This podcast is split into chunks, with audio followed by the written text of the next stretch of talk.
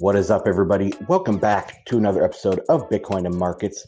Hope you are doing well on this Monday. And as you all know, Monday is my Bitcoin Fundamentals Report day. Today was issue 250, my first one back in 3 weeks' time. So we're going to go through that. It consists of Bitcoin headlines, macro headlines, Bitcoin price, Bitcoin mining, sector updates or industry updates, Lightning, Layer 2, all of this stuff. It's a little bit of an abbreviated or higher level report this week because I was trying to summarize 3 weeks worth of data to get me caught up on the current events that are going on in Bitcoin. But we're going to cover all that, talk through it. I will have the comments up. So if you're watching on YouTube or Rumble, go ahead and make comments there. For Telegram, guys, you can put it in the, if you don't want to come on the mic, at the end, I'll see if you guys want to come on the mic. But if you don't want to do that, you can put your comments in the post for this live stream, and I will bring that up so I can see if you guys have any comments in there. Guys, thank you for joining me. I am live streaming on YouTube, Rumble, Telegram, Twitter, and Twitch, so you can find me in any of those places. My home base is Bitcoin&Markets.com. Let me bring that up. Bitcoin&Markets.com, where you can find all the content, keep up on everything that I am producing out there, podcasts, blog posts, weekly newsletter, everything is there, including the premium content. I put out the Market Pro number 22 for the professional tier on the website. You guys can go there and get all of my technical forecasting, cycle forecasting, everything more on that side of the house. For price is in the Market Pro newsletter. It's jam-packed full of a dozen or two dozen charts sometimes. I find a lot of things that then I see people reposting, and we'll go over that as well here today because I mentioned it in the fundamentals report. But let's dive into the fundamentals report. And actually, before I do that, let's take a quick look at price. Weekly chart here. Kind of consolidating in this triangle. I hope it's like this triangle. I mean, this red resistance I've talked about for how long? I mean, all year, basically. And we are still in this zone. If we can bounce off of this line, the bottom trend line, and come back up towards the top of this triangle, I think everyone's going to be talking about this, and it has a high likelihood of breaking out. Of course, a lot of those type of things are found on the Market Pro newsletter, so check that out. But okay, so that's the Bitcoin price to get started. Let's get into the fundamentals report. Each week I start with a meme. And if you guys have saw this clip going around, what's her name? Margot Robbie.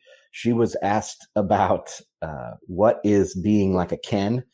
And she said that she imagined it was people talking about Bitcoin or something. So I thought this was a very good cultural meme saying that we've infiltrated the culture to the point where I think this is the biggest movie in the country, in the US right now, maybe the world.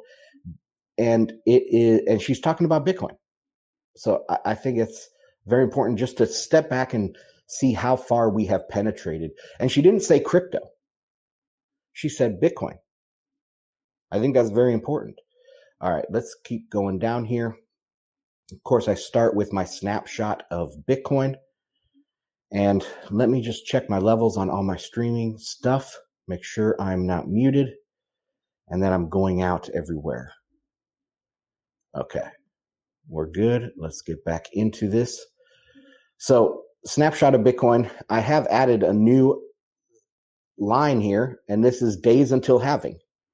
284 days until halving. I believe it's around March 10th or March 8th. No, sorry, May 10th or May 8th, somewhere in that zone right now estimated.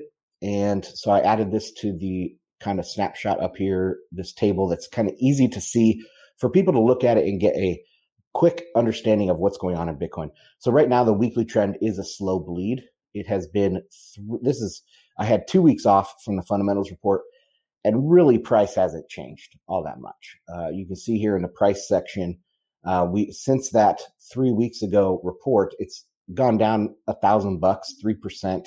I mean, for some investments, that's a lot, but for Bitcoin, that's nothing really to pay attention to. Basically, the price has been sideways for that time. Okay, media sentiment. I still have it as positive because we have seen some positive reports on Bitcoin mining recently, and the halving. Good, solid, I would say, like educational posts in the mainstream financial press about the Bitcoin halving. So it's generally positive. I haven't seen any real negative stuff out of the media in the last few weeks. And this can get very positive, okay? When we get a approval of an ETF, whether that is in a month or two, you know, August, or whether that is in 2 years, whatever, whenever the ETF gets approved, it's going to have this thing right here is going to be very, very positive. I've used things like extremely negative before, and so maybe I'll have to use extremely positive when big things like that happen. But this will get very positive during the Bitcoin bull market. Okay, network traffic is low. We're going to take a look at the mempool and all of that stuff and fees. Bitcoin, the mining industry is very stable. Like I said, we're going to take a look at hash rate and all the mining industry news here in a second. Market cap still over $500 billion. Satoshis per dollar, 34.27.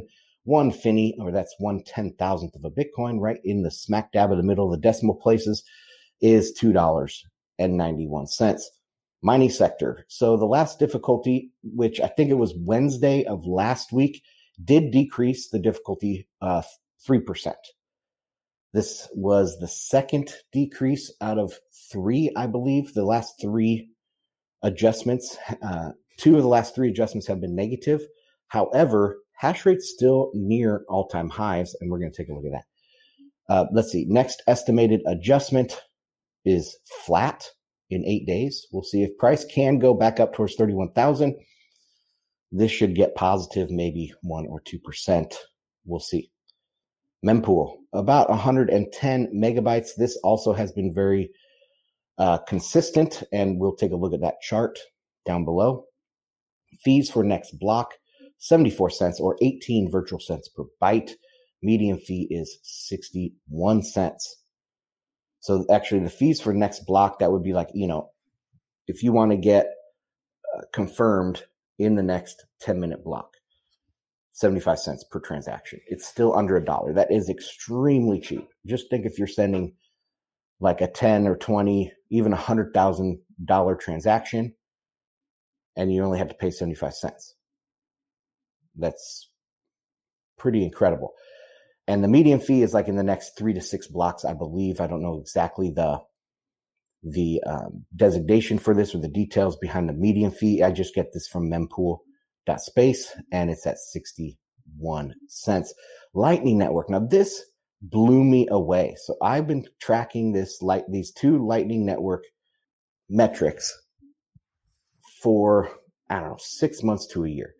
And the capacity has fluctuated around being generally flat, but staying around 5,000 to maybe 3,400, something like that. Well, it took a gigantic dip, dipping 727 Bitcoins, 13%. So capacity on the Lightning Network in the last 3 weeks has dropped 13%. This is pretty incredible to me. You know, I have been generally not bearish, okay, but I think Lightning Network, it's incredible technology. It's a great answer to the scaling problem. It's just not there yet. And I would like to see more discussions around sidechains. Sidechains with Lightning Network would also be a great discussion to have, you know, like Liquid Lightning. That would be incredible. But that isn't where we're at right now. People are still trying to push this Lightning Network stuff forward, but we're just not seeing the growth. Even in when the bull market is apparently getting started, and a lot of people are coming onto the Lightning Network, supposedly, which we'll cover some of those stories towards the end. And so all of this positive stuff coming out of the Lightning Network, but the capacity crashes by nearly 1,000 Bitcoins. That's a lot. channels also sunk by over 1,000 channels down to 68,000. This is not as nearly as precipitous a decline as the capacity, but you can see these are the numbers that I'm watching. Okay, next section is in case you missed it. So I have, since the last fundamentals report, I've had 2 Market Pros that have come out. Bearish probabilities remain, and then a change to the end of my quarter forecast. If you want to know the change of my forecast for the end of Q3, which I've been talking about for a long time, the end of Q3 forecast has changed. I'll probably talk about it in coming weeks, but if you want to get right now what my forecast has changed to, you're going to have to check out the Market Pro. Okay, community streams, only did 1 podcast in, well, not since the last report, but in the last week. And then FedWatch, we've had 2 FedWatches that I put on here, and this is the big one, blogs. So I did do 2 blog posts this weekend. I wrote this second one, The Coming Multipolar World. I wrote that yesterday, and I think it came together pretty well. It's an interesting synthesis of different views on how the multipolar world will be going forward. I do believe in a multipolar world, but not equal poles. There is going to be one major pole, and that's still going to be the United States, but there's going to be several other kind of second tier poles that are going to offset each other and cause certain things to happen in the world. And so anyway, check out that blog post. Right now it's still for any paid member on the website, but I will make it public. Just like I've made this one public, the crypto affinity fraud on Bitcoin, that has recently been made public. And maybe I'll do a podcast going through that post here tomorrow or sometime soon. Okay, let's go down to headlines. So coming back right at issue 250, I didn't want to do a midweek report last week because it was 250, and I wanted to make it consistent on Mondays, maybe make a fuller, put the whole day to it, which I do on these Mondays. I put the whole day just to the report here. And so that's what I wanted to do and make 250 a complete report. But anyway, so yeah, I kept a lot of this at a high level so I could fit more stories in, but let's go. So RFK Jr. vows to back the dollar with Bitcoin if elected. And I did talk about this on live streams recently and on FedWatch as well, but I hadn't put it in a report yet. The big thing here, in my opinion, is the smashing open of the Overton window. So just a few years ago, this topic, and even today, well, first off, today, this topic is not even really considered by people. I believe I'm one of the lone voices. I think Michael Saylor has said something about this, and he's obviously a gigantic voice, but I don't listen to a lot of his interviews that he does. Anyway, backing the dollar with Bitcoin is a super logical thing. Most Bitcoiners, I would say 75%, think that Bitcoin is going to beat the dollar, that it's going to destroy the dollar, that the dollar is failing, the dollar is going to go away. And they even use things like the global reserve currency chart, where you see like every 80 years we go to a new global reserve currency. That's false anyway, which I have detailed out on previous blogs about world reserve currencies. But the dollar doesn't have to go away. I mean, if the dollar is in an existential threat, it's going to back itself with something, either gold or Bitcoin. And so this is a very logical step. And having RFK Jr. talk about this just brings this to the fore. Maybe it won't get a lot of play this cycle, but, next presidential cycle, it will get even more play. And really, these people aren't saying, no politician is running on banning Bitcoin right now. Just let that sink in. Yes, Trump has not been like super friendly to it. And we have people in Congress like Elizabeth Warren and what's that other guy's name? Good Lord, what's his name? There's another Sherman, Brad Sherman. They're anti-crypto, but they're not really anti-Bitcoin, and they're not running. I mean, I guess Elizabeth Warren has some sort of group that's trying to push up against crypto, but not against Bitcoin specifically. And no presidential candidate is running on a anti-Bitcoin platform. They are all positive on Bitcoin, except Trump is kind of middle of the road, not quite friendly. But that's not like some big pillar of him, of his campaign, where it is the opposite direction. So I think we just have to take a step back and realize Margot Robbie's talking about Bitcoin, not crypto. People are running on Bitcoin-friendly platforms for president of the United States, and nobody is running on a negative Bitcoin platform.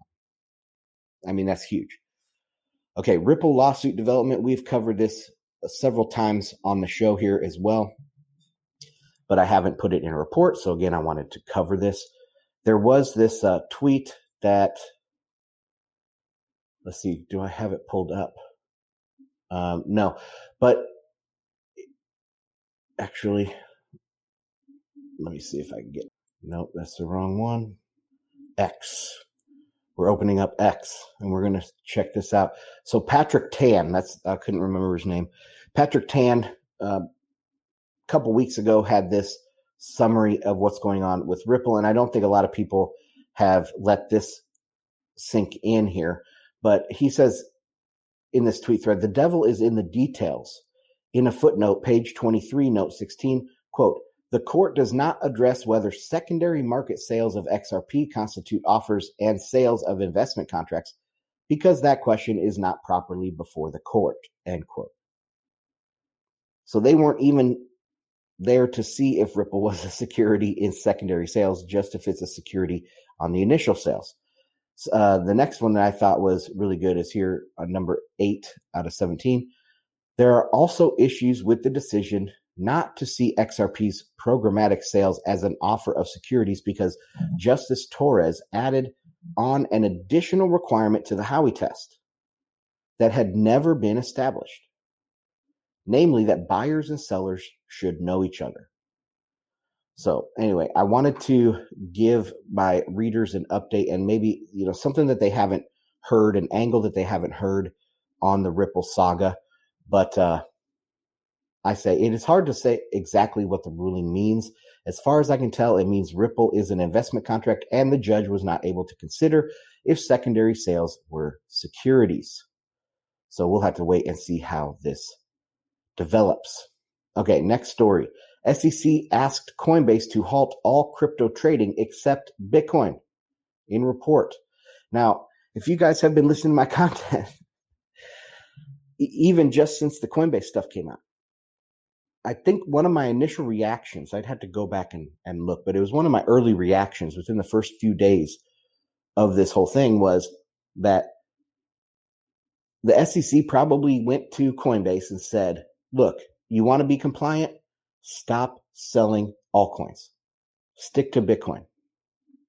Drop your 17,000 trading pairs or whatever it was that's on your app. Drop those and do Bitcoin only. But Coinbase couldn't live with that, right? They said, no, that can't be the clarity. We need different clarity. That clarity is not good enough. We want different clarity. And so they refused to believe the SEC. And that's what this report is saying. And even Brian Armstrong and the legal guy from Coinbase, Pawal or something, I can't remember exactly his last name. He came out or they came out and they were saying they didn't give us any clarity. We've been trying to get clarity, but they weren't giving us any clarity. Literally lying, gaslighting the public. Of course there was clarity. These things are unregistered securities. All of them. Only Bitcoin is a commodity. The SEC told them that. They didn't want to accept it. And now this report is saying exactly that. And let me bring up this article here. This is from Unchained. Let's see, unchainedcrypto.com. SEC asked Coinbase to halt all crypto trading except Bitcoin report. Now, Bitcoin is not crypto trading, so this headline is a little bit misleading. The SEC believes every crypto asset, you can take this part out that says other than Bitcoin because that's misleading. Bitcoin is not crypto. Crypto is not Bitcoin. So the SEC believes every crypto is a security, said Coinbase CEO Brian Armstrong. The U.S. and Securities Exchange Commission asked Coinbase to delist over 200 cryptocurrencies. Again, cryptocurrencies is a bad term. Bitcoin is not a currency. It's money. It's money. Okay. From its trading platform before filing a lawsuit against the crypto exchange. According to a recent report from the Financial Times, regulators at the agencies asked Coinbase to halt all trading in every cryptocurrency other than Bitcoin. Okay.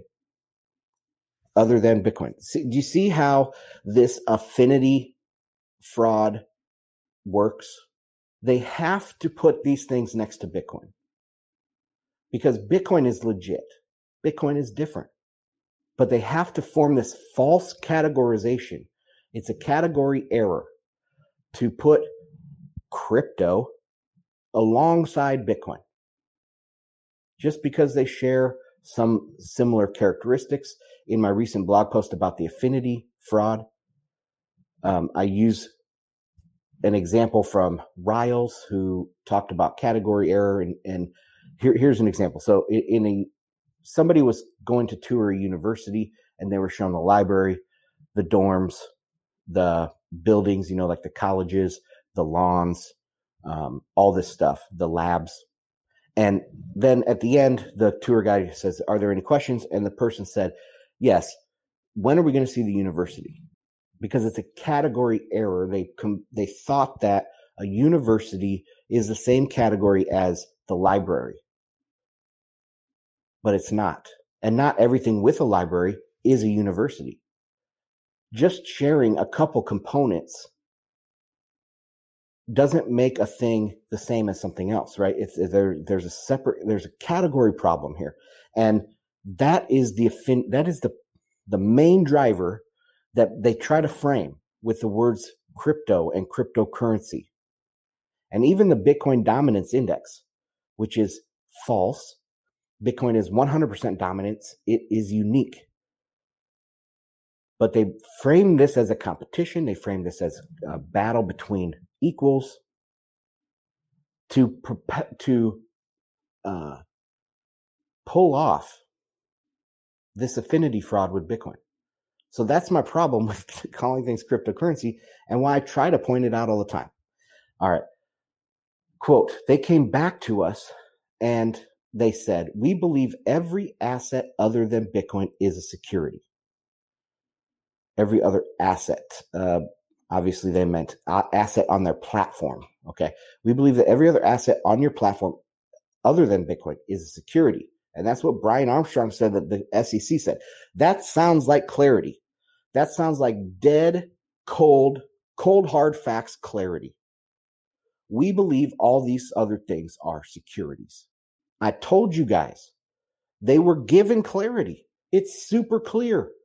And every time Gensler talked about it, he's like, it's super clear. Just ask yourselves these questions. Of course, he can't comment about ongoing things, ongoing court cases or ongoing investigations or whatever. Okay, we get that. But he made it very clear, and he made it very clear to Brian Armstrong.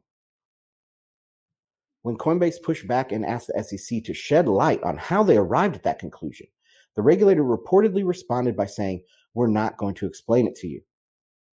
Again, I mean, it's Howey is clear. The SEC is clear. It is clear to many people. Since 2012 or 2013, when all these altcoins started showing up, that these things were securities. They fit within the Howey test. Lawyers wrote about it at the time. Everybody knew it. There is no more need for clarity. You know, it's like a little kid. Why? Because I said so. Why? Because it's like this. Why? It's like that. No, why? Like, that's what Coinbase is doing here. And they're trying to play it off and gaslight us into thinking we're crazy for thinking that it's clear. And they keep asking why. It's insane. We really didn't have a choice at that point. Delisting every asset other than Bitcoin, which, by the way, is not what the law says. Of course it does. Would have essentially meant the end of the crypto industry in the U.S., Armstrong said. Okay, that's fine. Not the end of Bitcoin. Crypto is a hotbed of scams.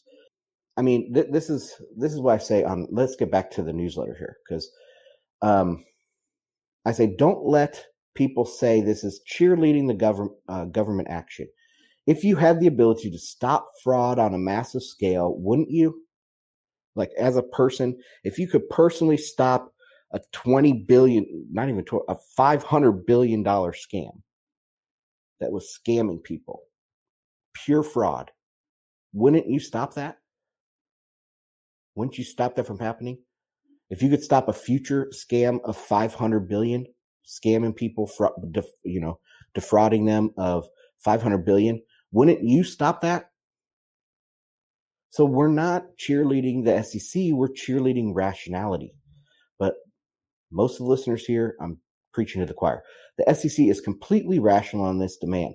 All coins are, without exception, scams. And I wrote about it here. And again, that's the affinity fraud post that you guys can find on the website. Okay, macro headlines. The coming multipolar world. I just highlight this other blog post that will be public soon, but if you want to read it now, you can become a supporter on Bitcoin&Markets.com.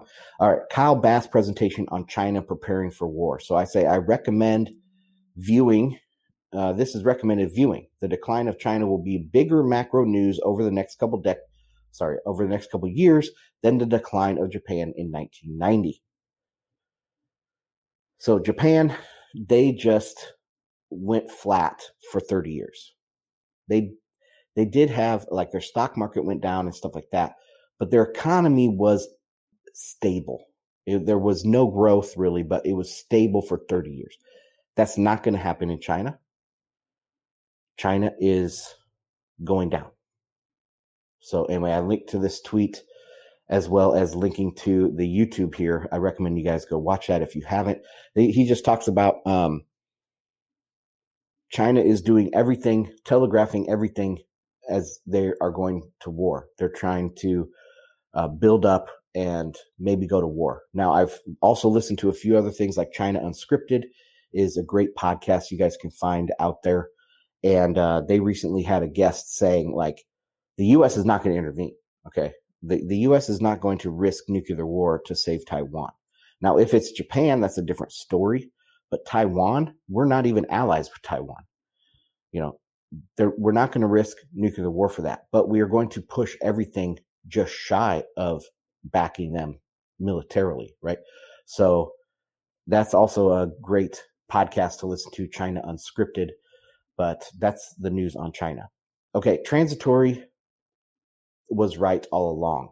And I just use this image here from Jeff Schneider, who I've interviewed for FedWatch before. But I say, I've been in the transitory camp from the beginning. I've also identified this period in tweets. So the period he has here is 1946 through 1949.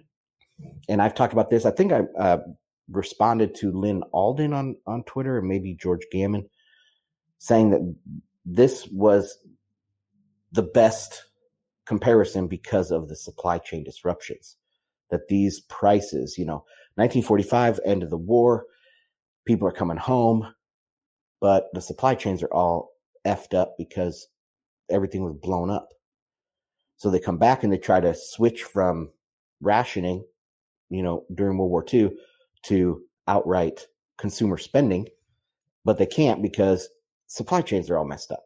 And so this is a direct comparison to what we saw with COVID and post-COVID with this CPI, big CPI burst. But what I say also is notice that this is sticky. So it goes up a lot faster than it comes down. And the main reasons for that are because things like wages.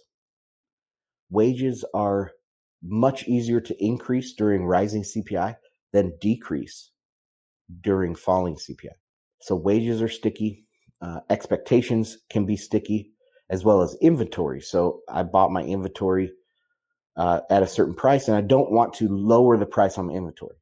So I'm going to keep my prices at break even, hopefully, until I sell out of that inventory, then I can lower prices later. So that's why price rises are stickier than price than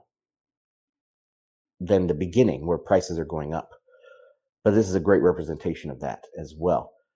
I say the difference this time is Fed policy. During the late 40s, the Fed kept Fed funds at near zero. I believe back then they were on the eighth of a percent. They didn't have basis points. They had eighths. So I think it was they pegged the Fed funds. It was yield curve control, quote unquote, yield curve control at 0.38%. I believe that's what it was, 0.38% during this time. And now, of course, we're up at 525 basis points. But does that matter? I don't think so.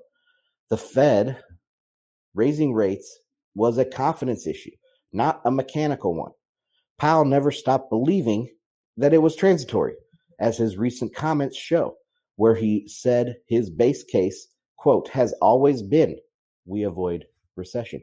So his base case has maintained. His messaging has changed.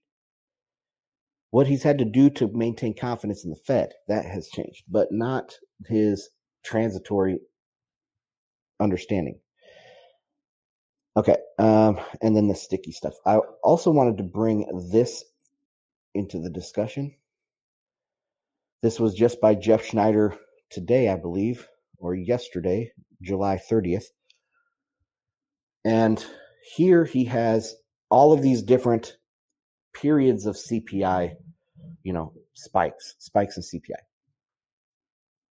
The orange line is the most famous, and what we're told is going on today, and why people think there's going to be a reacceleration. All right. But it was very unique, very, very unique. Relatively flat. It didn't get nearly as high as these other periods until later. It was a slow cooker. Inflation kept rising, but slowly over a long period of time, like about 4 years. Now, the one that we just looked at was this dashed line, June of 1946 through about 1950. And actually, guys, on Telegram, you can't see the screen, but I did post this chart in the chat earlier on, so you can take a look at that. But okay, so CPI, that was what we were looking at. And you can see it went negative year over year. This isn't even just month over month. This is year over year. Went negative by, it looked to be about 2 or 3%. That means the monthly was going, there was a lot of actual declines in prices during that time.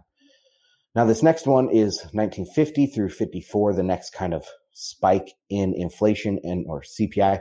And you can see that it didn't get quite as high as 4 years earlier, but it followed the same general path, this light gray line. Never ended up going negative, but got very low, back down to 0 to 1%. Now, the current one that we are in is this dark, big black line, kind of in between 46 and 50, which makes sense. It matches this era much better than it matches the great inflation, because the 1970s were actually inflationary. There was actually money printing going on, lots of it globally. Very, very different time. And you see, like, it's a slow cooker. It starts slow and it speeds up because it's actual money printing. These were very fast, quick rises to 10%, and then back down. I think we're going to go negative. Maybe not year over year, but we'll definitely have negative month over month coming up, probably by the end of the year, maybe going into early part of next year. If we get a hard landing recession, which does not look as likely right now, at least through 2024, maybe into 2025, we'll see. But if we get that, then we're going to see major negative numbers on this CPI. But for now, I think over the next few months, maybe next 6 months, we're going to see it continue down towards zero. We'll be under 2% easily by the end of, let's see. Next month, it's going to be pretty flat because we're getting rid of a 0% July 2022 reading, which even if we're at 0% in July of 2023, you know, it'll be flat. If we're even if we're at a 0.1, which annualized is 1.2% inflation, if we are at a 0.1, the year over year number is actually going to tick up, but vary ever so slightly.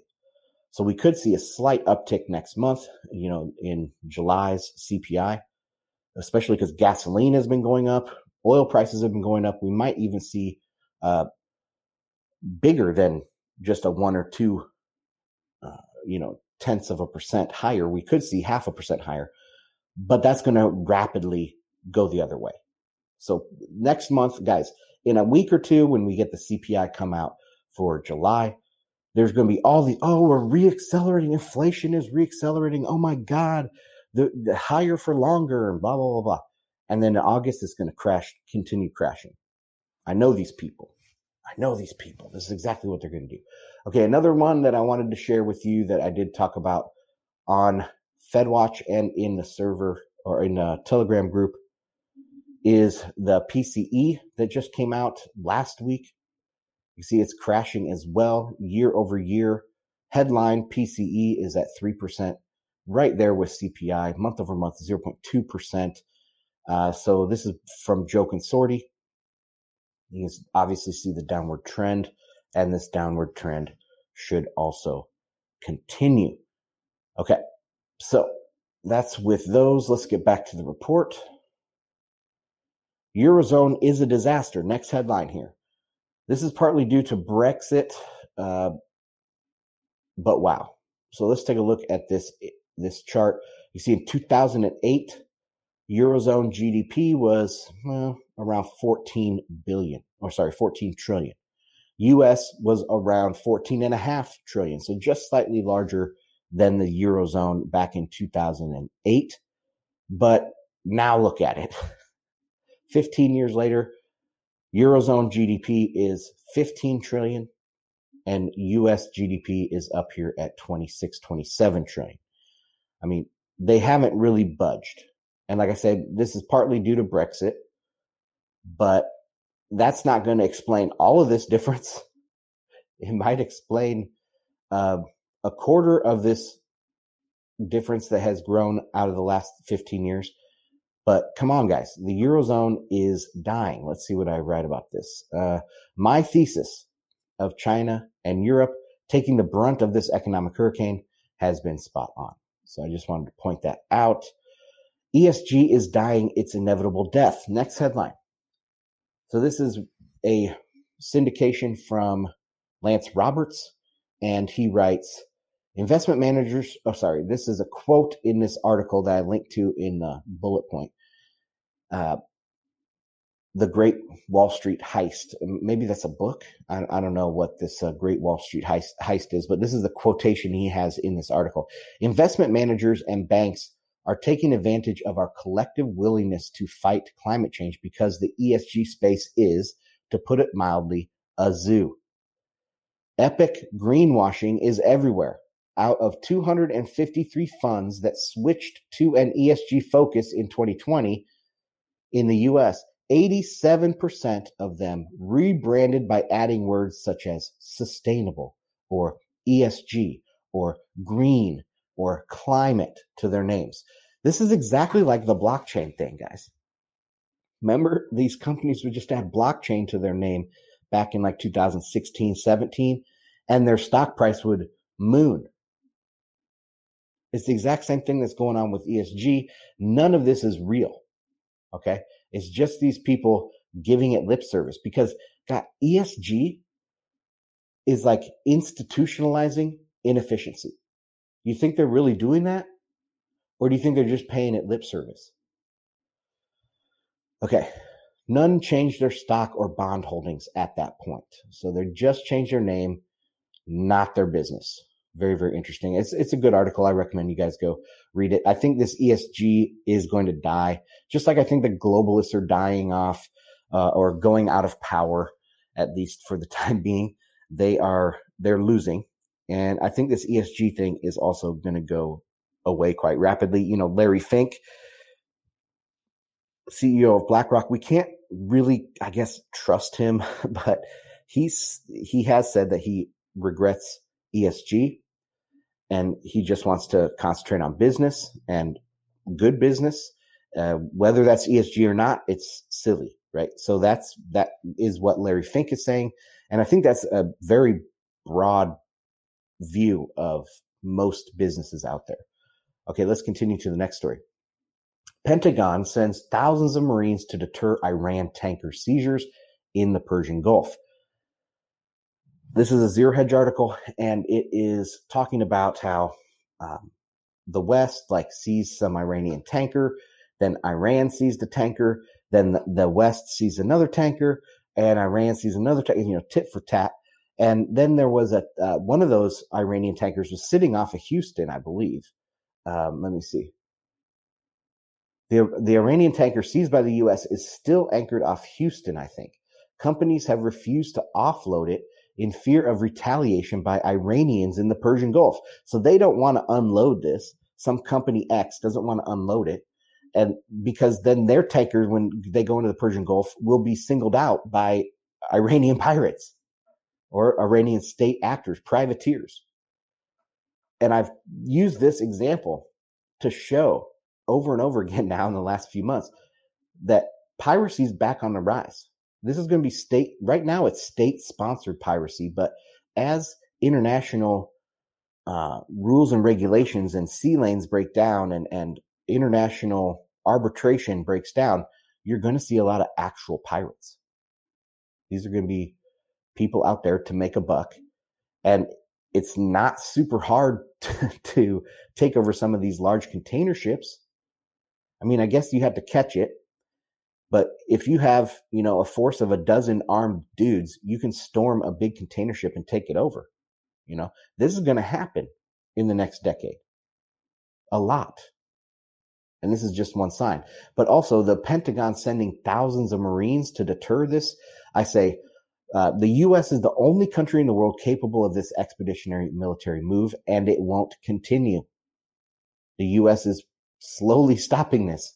We're getting out of this. We have fewer troops abroad than any time since 1950 or something. This is due to pressure against the international rules-based order on both sides. So not only is Iran sanctioned and kind of on the fringes of the rules-based order, the U.S., which is the basis of the rules-based order, is doing this as well.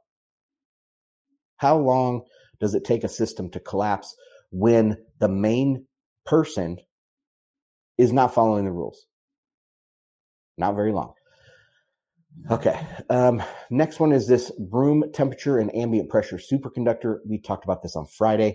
This is a huge leap forward if this is the case. I haven't seen anybody being able to replicate it yet, but I'm sure this will come out in the next weeks because it's a very simple process and it should be able to be reproduced very, very quickly. But yeah, if this is the case, it's a major game changer. So we'll have to be watching that. Also, it has implications for Bitcoin mining, which we can talk through at another time. Okay, let's get into price. So that was all the headlines. Like I said, we have headline section, price section, mining section, and lightning. The other sections here will go faster because the headlines, I was trying to catch up on some of the biggest stories of the last 2 to 3 weeks and summarize them there. Most of my other newsletters will have fewer headlines, but more discussion on them. So anyway, let's take a look at price. So this was an interesting tweet from techdev_52, and he shows how Bitcoin bull markets line up very nicely, perhaps more so than the halvings, to global liquidity cycles. I think this is an interesting analysis because it ties into some of the inflation versus deflation ideas as well. So let's take a look at this. You can see as the price is mooning, his liquidity measure, which takes into account Chinese 10-year, DXY, and high-yield spreads, as that is over the 20-month moving average, that's kind of in an expansionary territory. When it drops below, that's in the bear market territory. When it pops it back above, it's in a bull market territory, etc.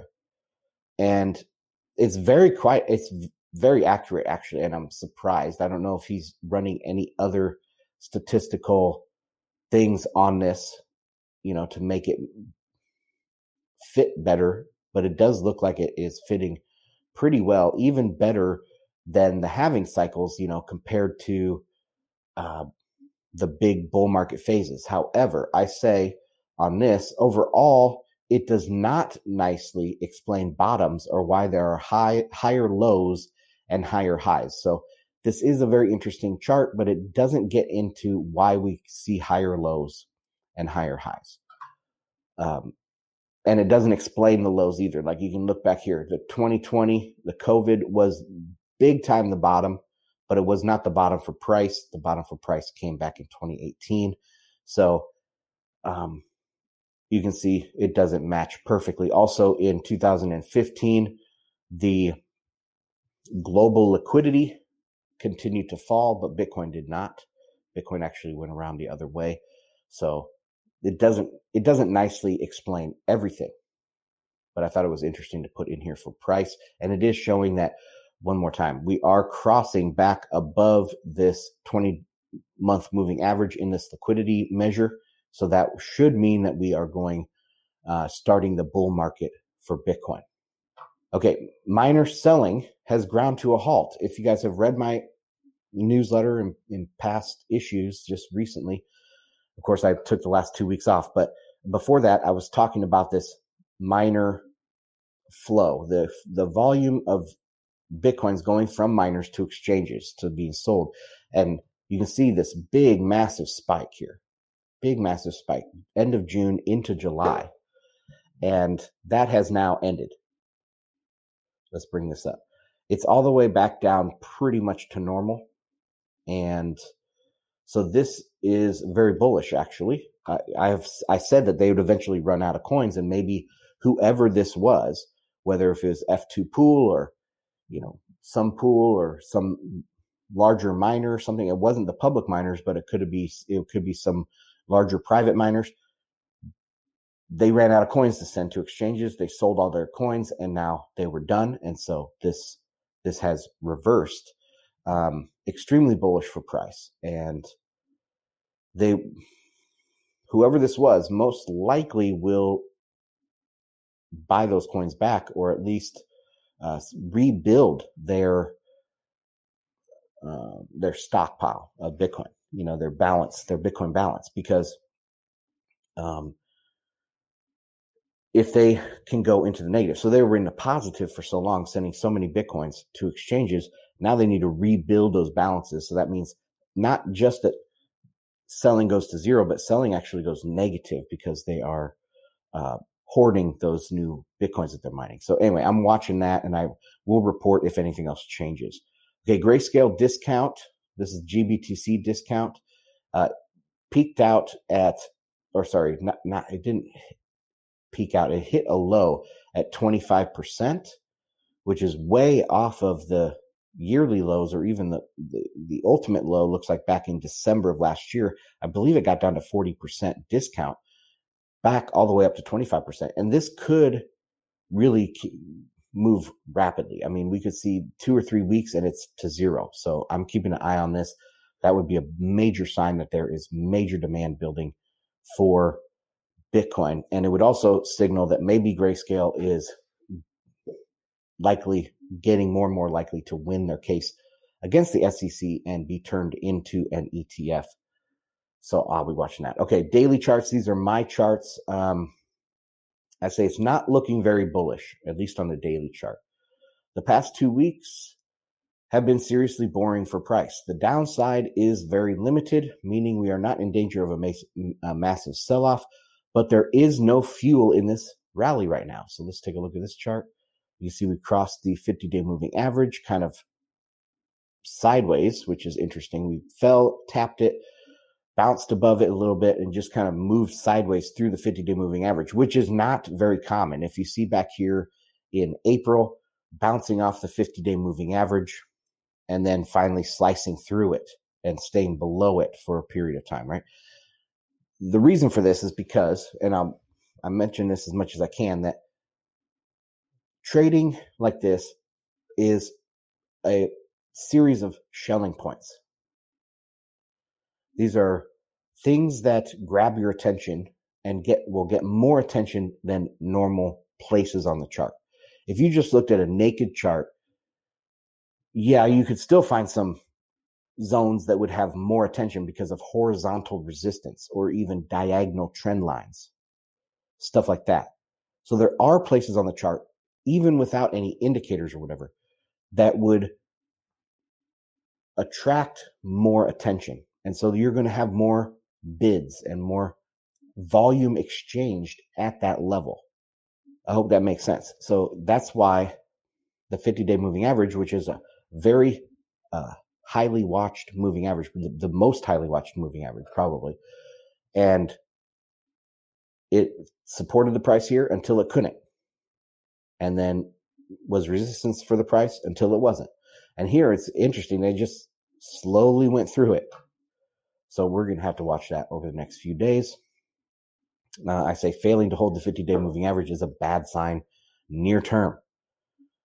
Okay, several volatility indicators like Bollinger Bands, and Bollinger Bands aren't necessarily volatility, but the width of the Bollinger Bands is a volatility measure, okay, are signaling a big move is coming soon. Weekly B bands are at their tightest in Bitcoin history, and I saw Simply Bitcoin, their Twitter account, pointed this out, but I pointed this out in my Market Pro this weekend, and let's take a look at this. So this is down below here, the black line is a measure of the width between the Bollinger Bands, and you can see it is at its tightest ever on the weekly. Every other period that has been this tight or tight like this, except back here in 2018, right before that dropped. But that was a weird time because, man, it tried its damnedest to hold. I think it was 6,000. I think it was 6,000 at the time. It was holding that. There was some sort of bull whale out there trying to hold 6K. And it just got very, very tight. So other than that part of the chart, every other time, this has been highly bullish. Volatility will break to the upside. And also, I didn't put an arrow right here for the current squeeze. But if you look at these two, so the one in about, when was that? November of 2022, and now separated by about 6 months, maybe 9 months. And then looks a lot like this one from back in 2016 that was also separated by about 6 to 9 months. These very tight squeezes. And look what happened. We went on a 30x run, right? So I'm not saying we're going to get a 30x run, but I'm saying the last time that we had this tight of B bands on the weekly, not this tight even, we're tighter now, but the last time we had two very tight periods back to back was in 2016, just like we've had now. So that kind of puts into perspective the different cycles. A lot of people expect each cycle to be less and less. You know, we had a 100x cycle, then a 30x cycle, then an 8x cycle, and maybe this one will be a 6x cycle or something like that. I don't believe that. I think we're going to have a repricing event that does not allow people to get in. And it's not going to take 100 years to get to $1 million Bitcoin, okay, or even 50. It's going to happen relatively quickly. I mean, you're going to have to hold on through a bunch of dips, but you're going to, you know, be able to ride a roller coaster up 100, down 50, up 100, down 50. With people, I'm like actively trying to shake you out of your position. So, yeah, this could be a big one, just like in 2017. Very, very interesting. And this was the chart that appeared on my Market Pro. So this is the type of charting that you can expect on the Market Pro, where I dig down deep and I find this stuff, and then other people repost my stuff. But anyways, okay, here is a weekly chart again, and this triangle looks very nice. We could bounce right off of this around 28,000 before testing back up to 31,000 and hopefully getting a breakout. Of course, this is a little bit subjective, but the way I'm seeing this red resistance right here with this horizontal support coming up, that does look like a nice little triangle formation, and those are generally bullish to the upside. So that is the price for Bitcoin. Headlines, the mining headlines. We're almost done here. We got mining, which is kind of shorter, and then Lightning layer 2, which is kind of shorter. Okay. Headlines. The tide has rapidly turned in favor of Bitcoin mining in the media, and I've seen a ton of this over the last couple weeks. Bitcoin is just becoming popular, or the mining narrative is totally switching. So this is from Documenting Bitcoin. New research from MIT shows Bitcoin mining helps the climate, lowers emissions, and balances the electrical grid. And this is coming from the MIT Center for Energy and Environmental Policy Research, MIT people. MIT is rated as the best university in the world in most rankings that I see out there. So this is the Center for Energy and Environmental Policy Research from the leading university in the world. And it is saying that Bitcoin mining helps the climate. How bullish is that? How positive is that? Just, I get wowed when I see how positive all of this stuff has been for Bitcoin. Okay, next headline. Amid sanctions, Bitcoin mining machines are flowing into Russia as energy or as industry thrives. So this was a good article. Let me see. I'm going to bring it up in a new tab. Share it. It's an archived version because it's CoinDesk.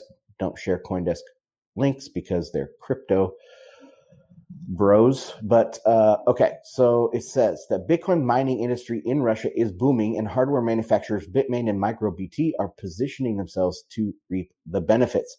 More machines are flowing into Russia than anywhere else in the world, Ethan Vera, chief operating officer of global mining services firm Luxor Technologies, said at a festival held in Austin, Texas. Russia has always been a powerhouse in terms of Bitcoin hash rate. Not always. I mean, it's always been more than, like, say, 2%, but it hasn't been a powerhouse. I mean, we're talking about the U.S., which is 30%, and Russia, which is like 5%. Okay, so that shows you the powerhouse that they're meaning here. The measure of computational power being contributed to the blockchain. Thanks to the availability of cheap energy and its cold climate, Russia's share of global mining gained after China's ban in 2021, making it the second or third largest in the world. All right.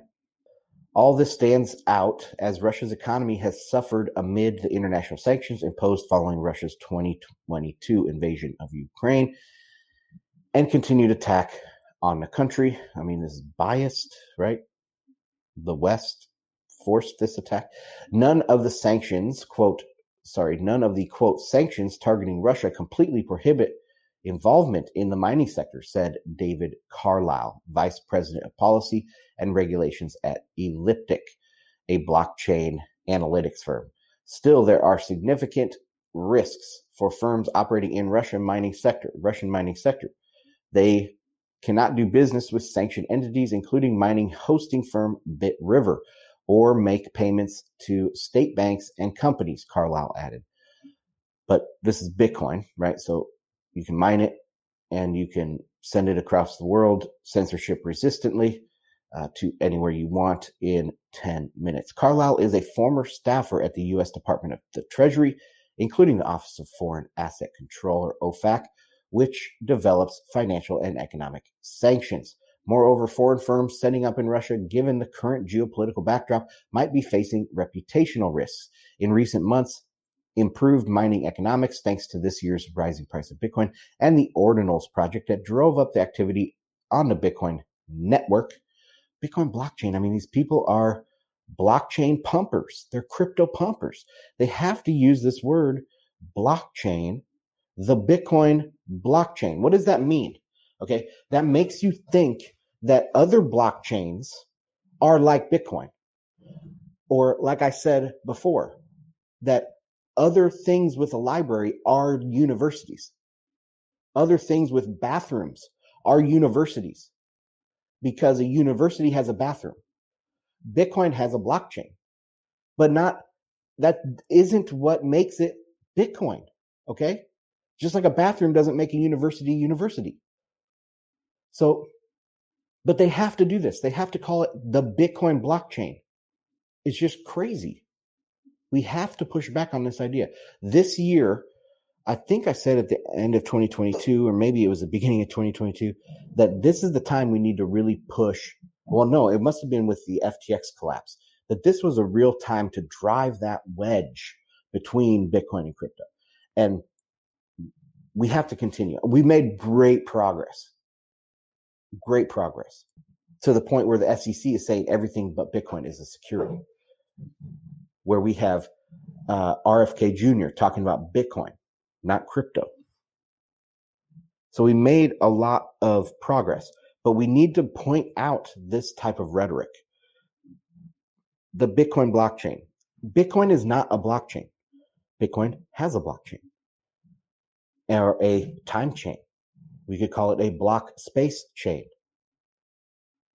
but it's not blockchain technology. Okay. Blockchain is, or I would say a blockchain is simply the result of consensus rules. You know, if you are implementing consensus rules, it is the result of consensus rules. It is not anything special. It's a remnant. That's it. I can download the blockchain and change I can download the Bitcoin block space chain and change anything I want. Did you guys know that?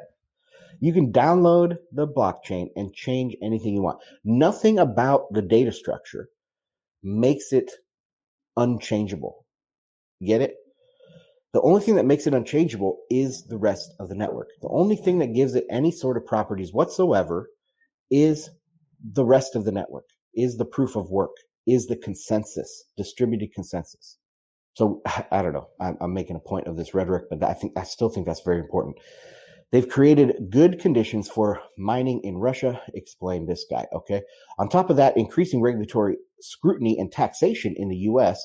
I mean, there is regulatory scrutiny, but there hasn't been any increase in taxation. There's actually been a lot of proposed decreases of taxes, like Bitcoin mining would not have to pay income when you mine the Bitcoin, only when you transfer the Bitcoin, you know? So that's a positive taxation. That's not like negative in taxation. Also, RFK Jr. is talking about exempting Bitcoin from, not crypto, Bitcoin from income tax. So yeah, there's a lot of this stuff. And regulatory changes in Kazakhstan. Okay, that's all for that. And I am hearing actually my wife and kids, they went out of town and they're coming back and they just got home. So stand by 1 second while I let them in. All right. Sorry about that, guys. All right. Sorry, guys. I had to let them in. I had them locked out. But yeah, let's just finish this up. So we have the rest of the mining section and then the Lightning section. So let's take a look at hash rate. This is difficulty. Difficulty did drop, but it's still at its second highest reading ever. And we are scheduled for a flat difficulty adjustment in 8 days' time. So it's very stable. This is the hash rate, and you can see the hash rate has spiked in the last couple days, I would say 18 hours or so. Not all-time high, but very, very close. So again, Bitcoin mining is stable, and I wouldn't say surging, but definitely stable. All right, mempool. You can see in the last couple months here, the mempool has been steadily decreasing, but we've been around 100 megabytes for pretty much all of July. But it looks very stable and very, like all of these color ribbons. 1 second. All right. So you see all these color sections. Let me get back to this. They're equally distributed. It's just looking very,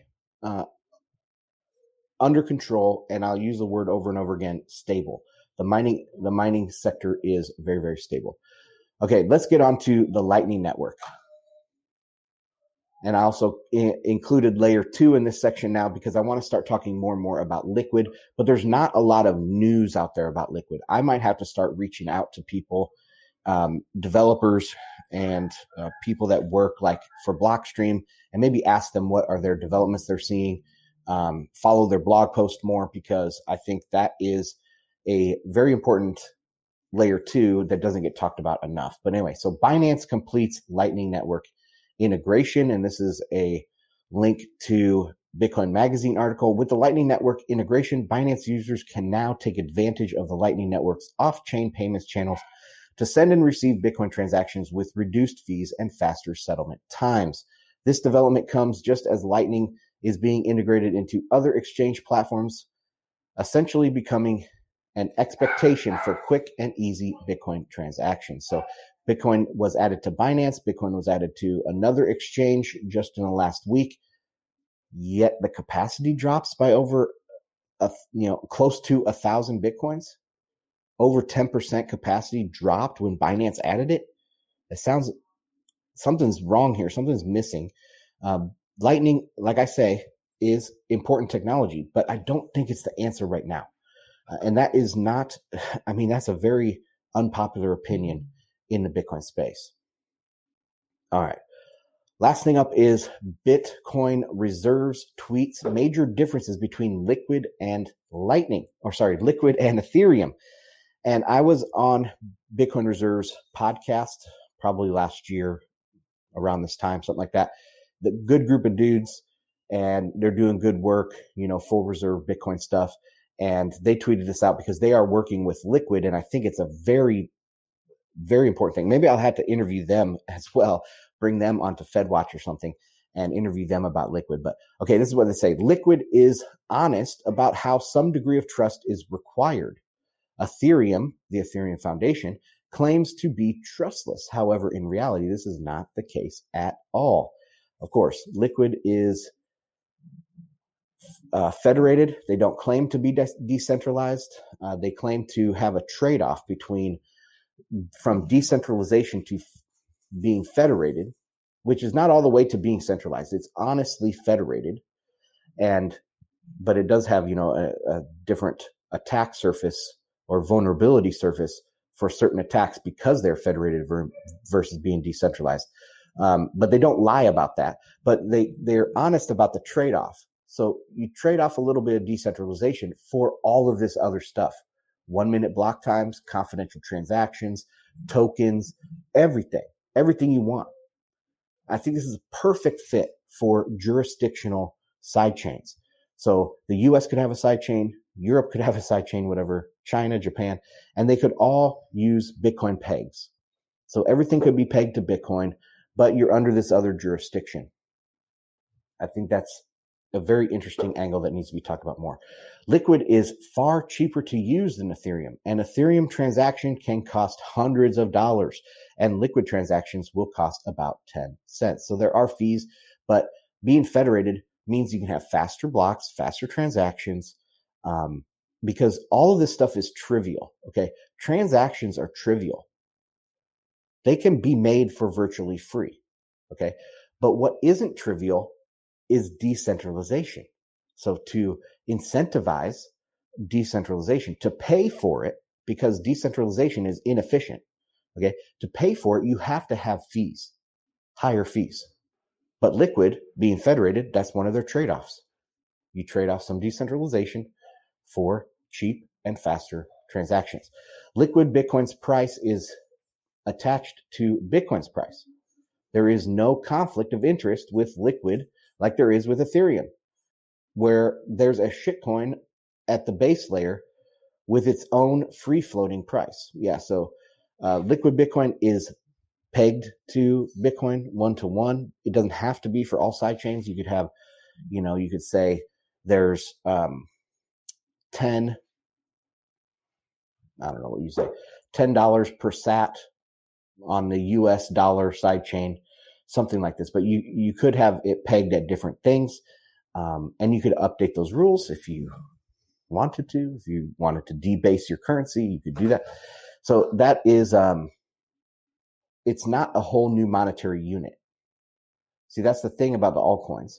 They launched a new monetary unit because they wanted to print money. Liquid doesn't have that problem.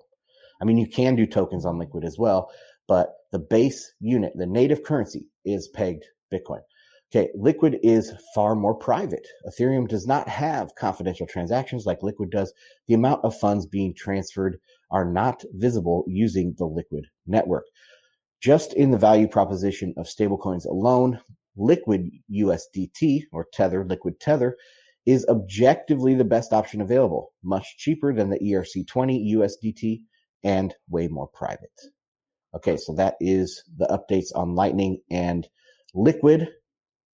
Like you guys probably heard, my family just got home after being away for the weekend, right during my live stream. So anyway, that's where I'm going to call it quits for today.